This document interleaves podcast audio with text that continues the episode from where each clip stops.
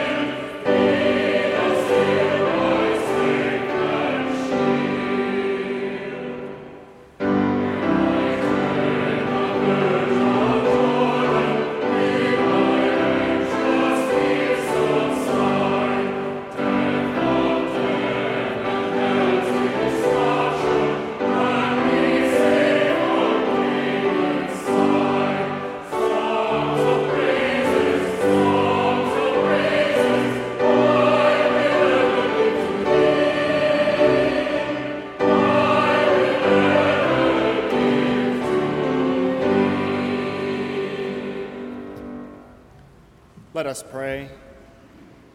Let your continual mercy, O Lord, cleanse and defend your church. And because it cannot continue in safety without your help, protect and govern it always by your goodness. Through Jesus Christ our Lord, who lives and reigns with you and the Holy Spirit, one God, forever and ever. Amen. A lesson from the book of Exodus, chapter 16, verses 2 through 4 and 9 through 15. The whole congregation of the Israelites complained against Moses and Aaron in the wilderness. The Israelites said to them, If only we had died by the hand of the Lord in the land of Egypt, when we sat by the flesh pots and ate our fill of bread. For you have brought us out to this wilderness to kill this whole assembly with hunger. Then the Lord said to Moses, I am going to rain bread from heaven for you, and each day the people shall go out and gather enough for that day. In that way I will test them, whether they will follow my instructions or not. Then Moses said to Aaron, Say to the whole congregation of the Israelites, Draw near to the Lord, for he has heard your complaining. And Aaron spoke to the whole congregation of the Israelites. They looked toward the wilderness, and the, Lord of, um, and the glory of the Lord appeared in the cloud. The Lord spoke to Moses and said, I have heard the complaining of the Israelites. Say to them, At twilight you shall eat meat, and in the morning you shall have your fill of bread. Then you shall know that I am the Lord your God. In the evening, quails came up and covered the camp. In the morning, there was a layer of dew around the camp.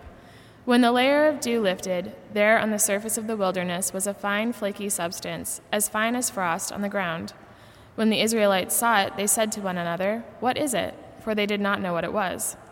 Moses said to them, It is the bread that the Lord has given you to eat. The word of the Lord. Thanks be to God.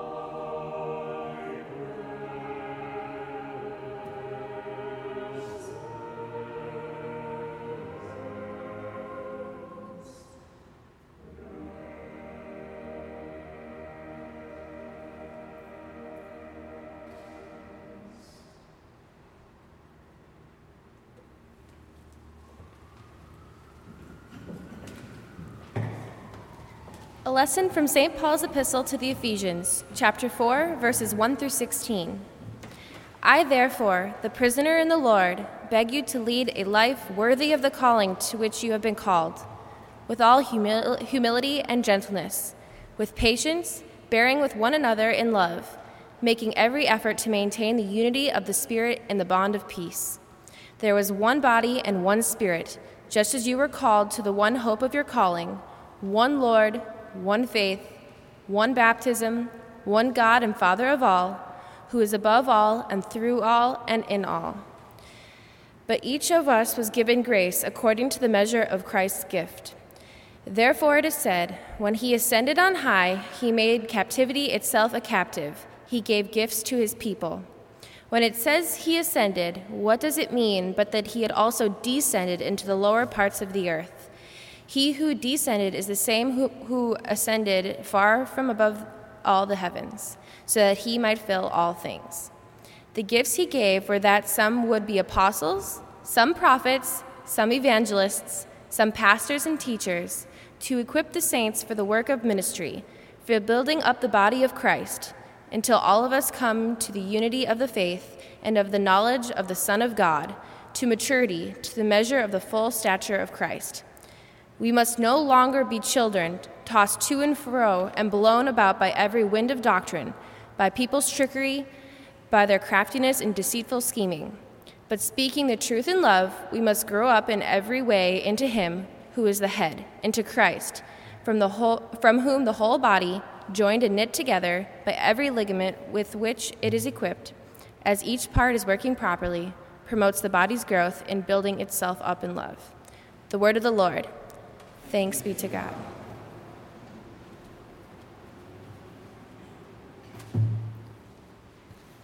And now please join me in reading responsibly verses from Psalm 78 with the antiphon.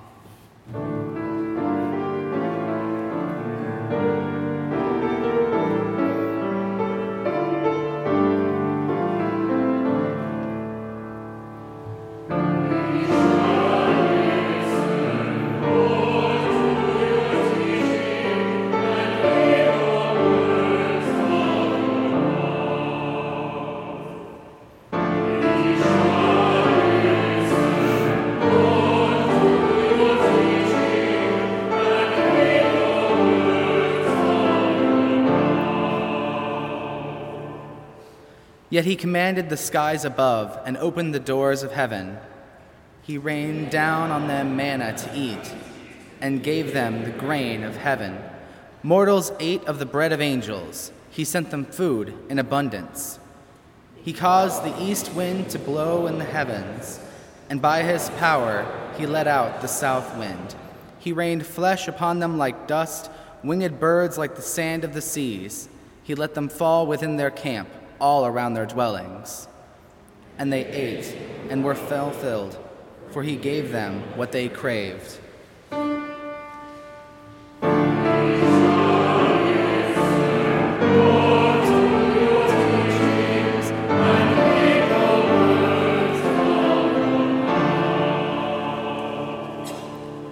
And now please rise for the singing of the Gloria Patri and the reading of the gospel lesson.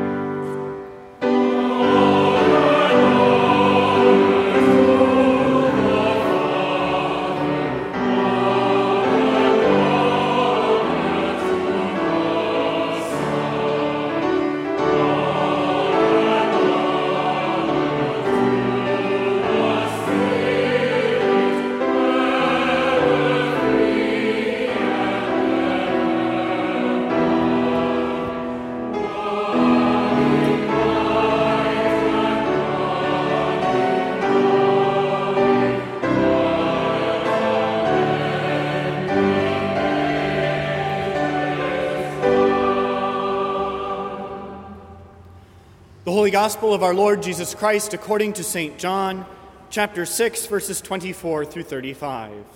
Glory to you, O Lord. So when the crowd saw that neither Jesus nor his disciples were there, they themselves got into the boats and went to Capernaum looking for Jesus. When they found him on the other side of the sea, they said to him, Rabbi, when did you come here? Jesus answered them, very truly, I tell you, you are looking for me not because you saw signs, but because you ate your fill of the loaves. Do not work for the food that perishes, but for the food that endures for eternal life, which the Son of Man will give you. For it is on him that God the Father has set his seal. Then they said to him, what must we do to perform the works of God? Jesus answered them, This is the work of God, that you believe in him whom he has sent. So they said to him, What sign are you going to give us then, so that we may see it and believe you? What work are you performing? Our ancestors ate the manna in the wilderness, as it is written. He gave them bread from heaven to eat. Then Jesus said to them, Very truly I tell you, it was not Moses who gave you the bread from heaven, but it is my Father who gives you the true bread from heaven. For the bread of God is that which comes down from heaven and gives life to the world. They said to him, Sir, give us this bread always. Jesus said to them, I am the bread of life. Whoever comes to me will never be hungry and whoever believes in me will never be thirsty. The Gospel of the Lord. Praise to you, Lord Christ. Please be seated.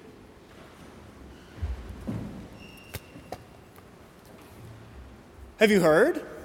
The world is ending. It's very exciting. Fires, floods, hail, earthquakes, wars, all manner of natural and human made destruction. At least, this is what most readily comes to mind when the language of apocalypse is invoked in our late modern context. It is a bit distant from the Greek definition of apocalypse as something hidden being made manifest or revealed, which is far tamer, really. Interestingly, in the biblical witness, it is not the fires and floods and hail and earthquakes and wars that in themselves constitute the apocalypse, but rather they are signs pointing to what will imminently be revealed. Biblical apocalyptic vision arose in continuity with the prophetic vision of Israel. Isaiah, Jeremiah, Ezekiel, Amos, Hosea, and all the rest spent half their careers warning of all the bad things that would happen to the Israelites if they did not repent and return to right relationship with Yahweh. And then they spent the second half of their careers warning that the nations of the world would come to naught if they failed to recognize Yahweh and the chosen people, Israel. There are at times glimmers of more positive prospects in the prophetic witness of what good things will come upon turning back to Yahweh. Apocalyptic follows in this pattern of warning of dire times ahead, after which a new, just, righteous age will follow. Occasionally, as I'm returning to the chapel from hither and yon on campus, I encounter an apocalyptic preacher on the sidewalk along Commonwealth Avenue in front of Marsh Plaza.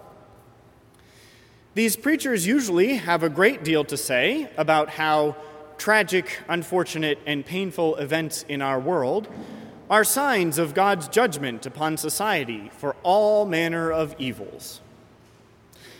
They have a constitutionally protected right to freely speak their views on a public sidewalk just as I have a constitutionally protected right to think them wrong. I have two problems with contemporary apocalyptic preachers.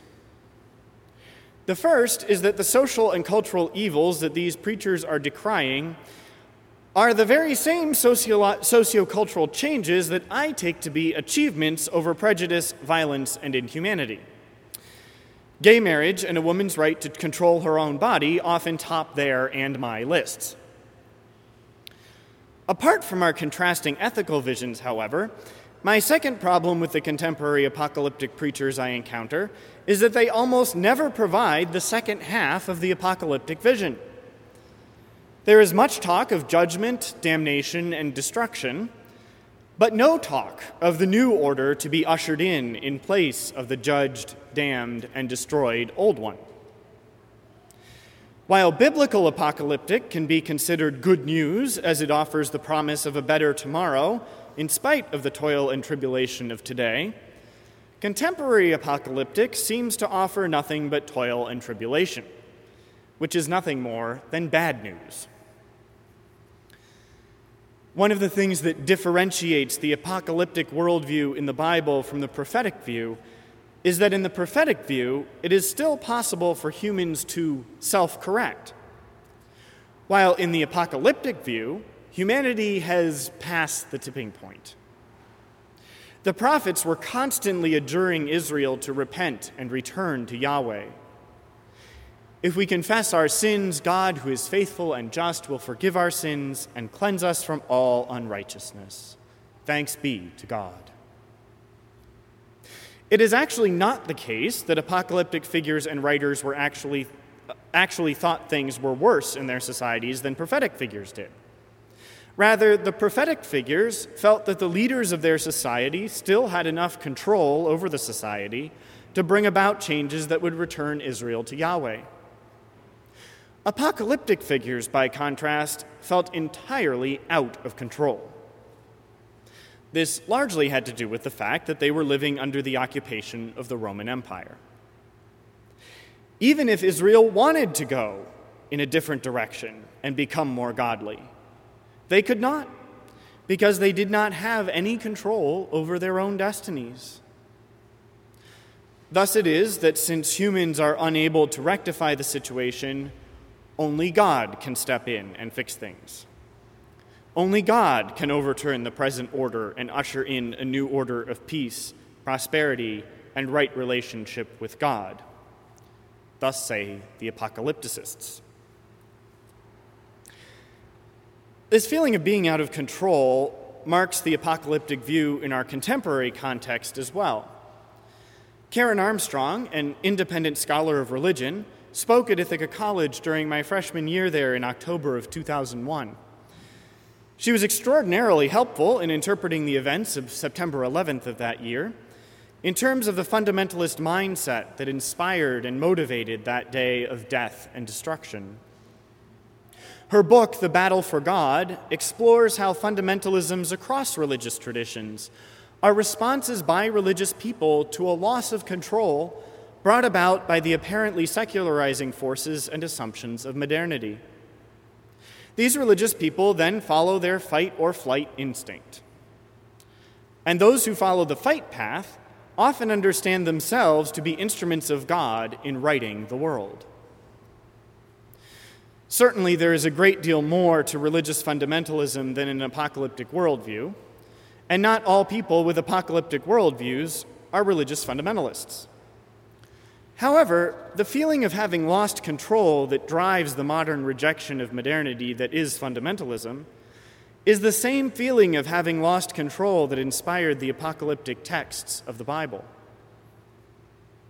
One of the challenges in responding to apocalyptic texts, apocalyptic preachers, and fundamentalists is that the view that the world has gone to hell in a handbasket and there is nothing to be done about it but wait for God to set it right can feel very foreign. I wonder, however, if we might not be a bit too quick to abide in the feeling of otherness. Perhaps as a strategy for not having to face how familiar the apocalyptic view might be. Perhaps I am the oddball out, and perhaps none of you have ever felt like things had gotten totally out of control. Life in ministry, I have discovered, provides frequent exposure to the feeling and experience of things being totally out of control. Ministry also provides ample opportunity to see how, if people would simply make this, that, or the other decision and act on it, as opposed to the one they did decide on and act upon, things would have gone so much better. I confess, I have at times found myself daydreaming about th- how things might have gone had someone wiser been in charge. Is this really so much different than the apocalyptic vision? Not really. After all, the apocalyptic vision is very much an imagination that things do go better when someone of infinite wisdom, namely God, is in charge. On the other hand, my imagination of how things might have been better inspires me to desi- decide and act more wisely. This is to say that I learn something from watching how the decisions and actions I and others take work out.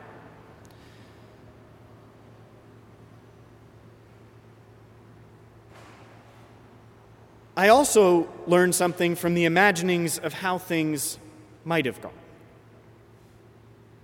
At the end of the day, however, my imaginings remain in the subjunctive mood of what might have been or of what might yet become.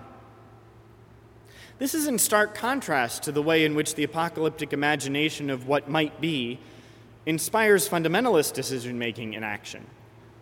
The fundamentalist is so inspired by the apocalyptic imagination that she or he attempts to impress the subjunctive mood of what might become into the indicative mood of what actually is.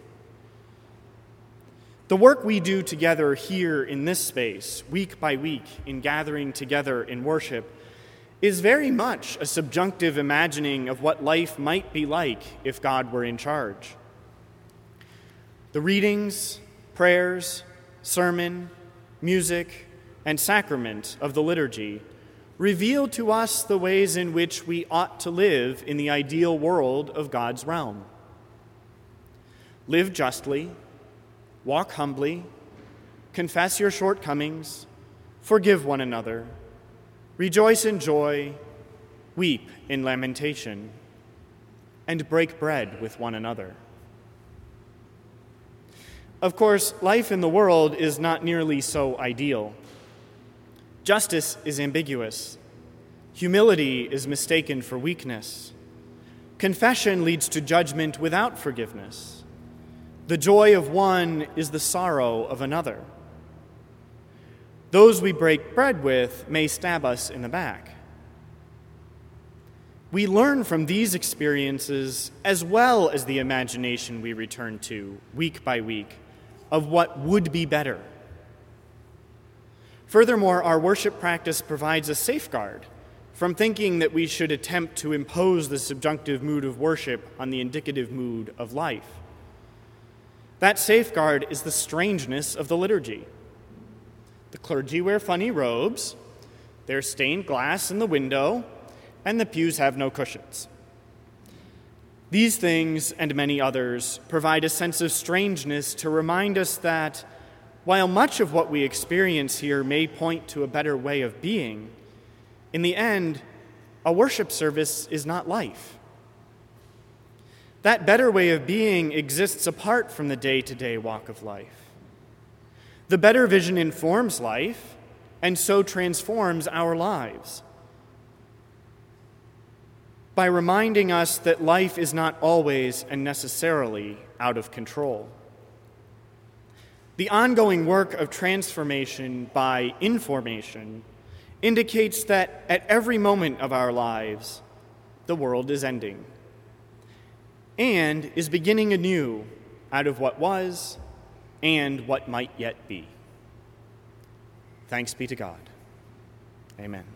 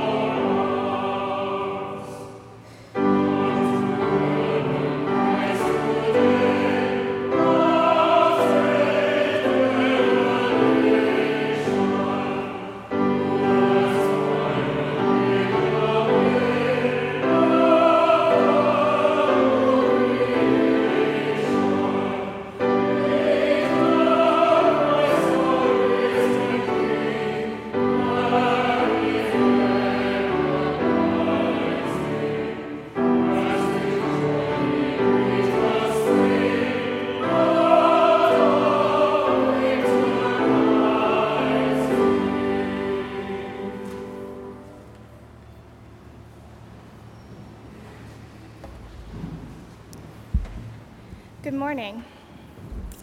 My name is Rachel Cape, and I'm pleased to welcome you to Marsh Chapel this morning. We hope that you'll take a minute to put your name and contact information in the red books found along the center aisle of each pew so that we can get to know you better and help one another get to know each other better. This week, we'd like to congratulate two of our graduated students, Emma Kerr Carpenter and Rebecca Phillips, for being commissioned as Methodist ministers last Friday. Missionaries, I'm sorry. Missionaries last Friday. I would also like to congratulate Elizabeth Fomby Hall and her husband Brian for the birth of their son, Caleb Blake Hall, on July 20th.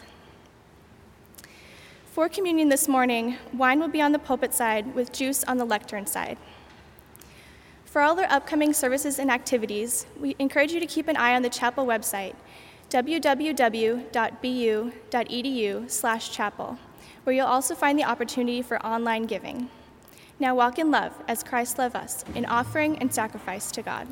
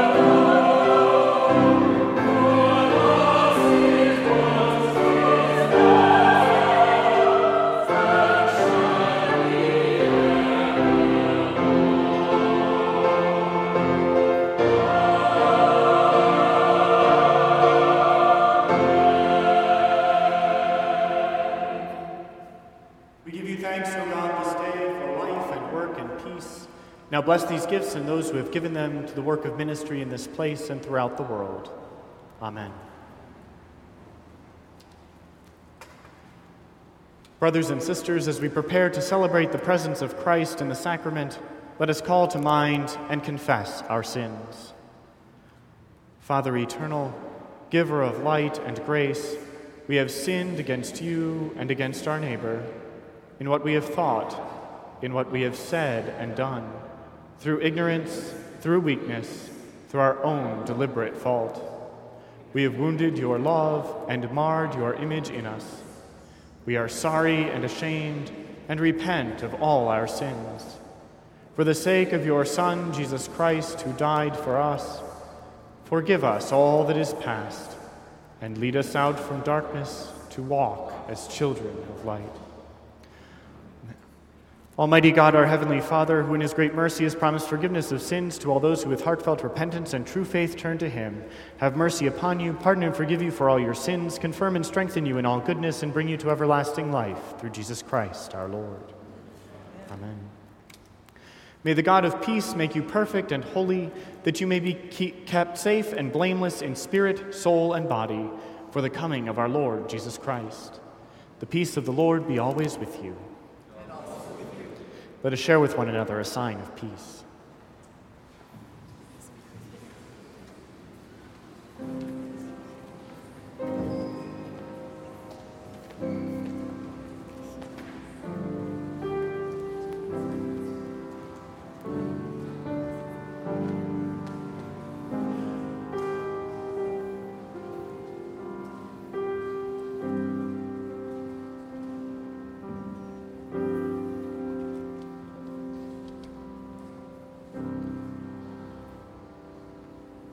Wise and gracious God, you spread a table before us, nourish your people with the word of life and the bread of heaven. Amen. The Lord be with you. Lift up your hearts. Let us give thanks to the Lord our God. It is right to give God thanks and praise. It is truly right and just, our duty and our salvation, always and everywhere to give you thanks, Holy Father, Almighty and eternal God. From sunrise to sunset, this, holy, this day is holy. For Christ has risen from the tomb and scattered the darkness of death with light that will not fade. This day, the risen Lord walks with your gathered people, unfolds for us your word, and makes himself known in the breaking of the bread. And though the night will overtake this day, you summon us to live in endless light, the never ceasing Sabbath of the Lord. And so, with choirs of angels and with all the company of the heavenly host, we proclaim your glory and join their unending song of praise.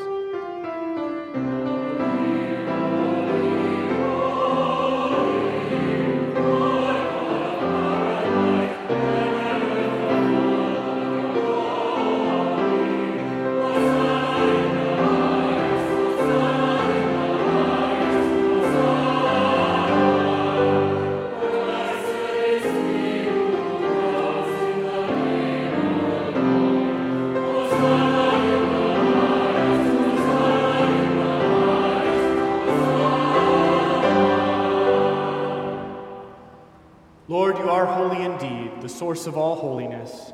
Grant that by the power of your Holy Spirit and according to your holy will, these gifts of bread and wine may be to us the body and blood of our Lord Jesus Christ. Who, in the same night that he was betrayed, took bread and gave you thanks. He broke it, gave it to them, and said, Take, eat. This is my body which is given for you. Do this in remembrance of me. In the same way, after supper, he took the cup and gave you thanks. He gave it to them and said, Drink this, all of you. This is my blood of the new covenant, which is shed for you and for many for the forgiveness of sins. Do this as often as you drink it in remembrance of me. Great is the mystery of faith.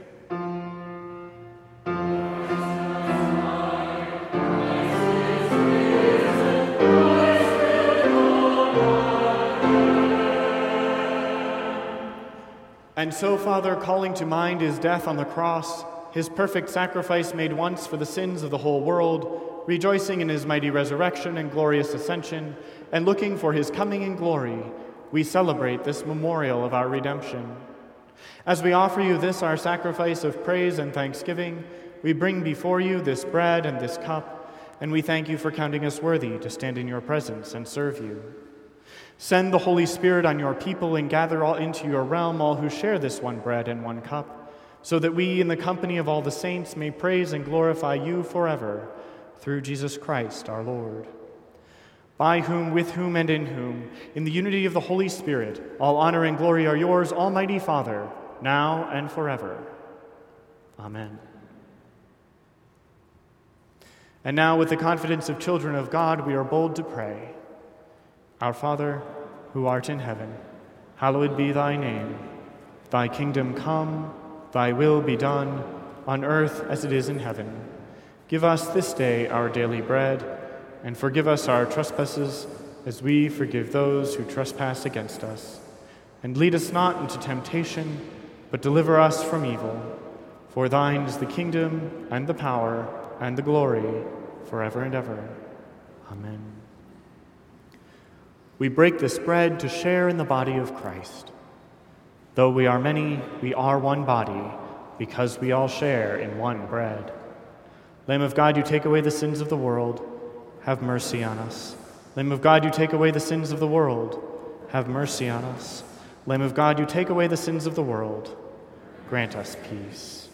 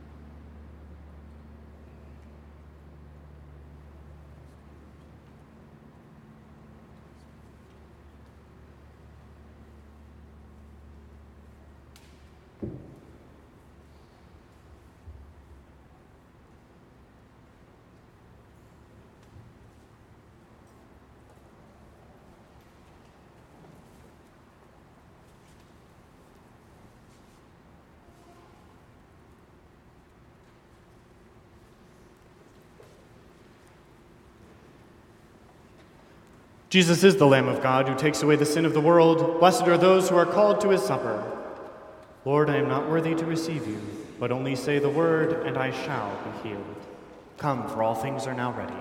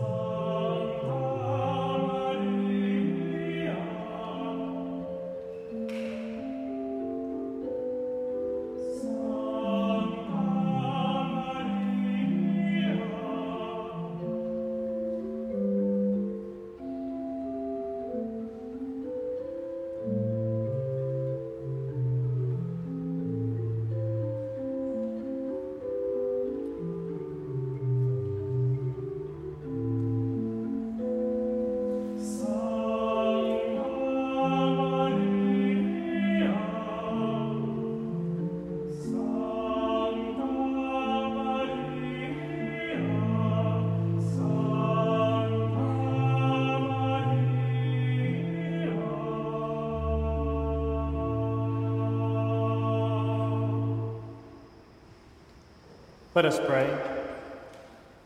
We thank you, Lord, that you have fed us in this sacrament, united us with Christ, and given us a foretaste of the heavenly banquet prepared for all peoples. Amen.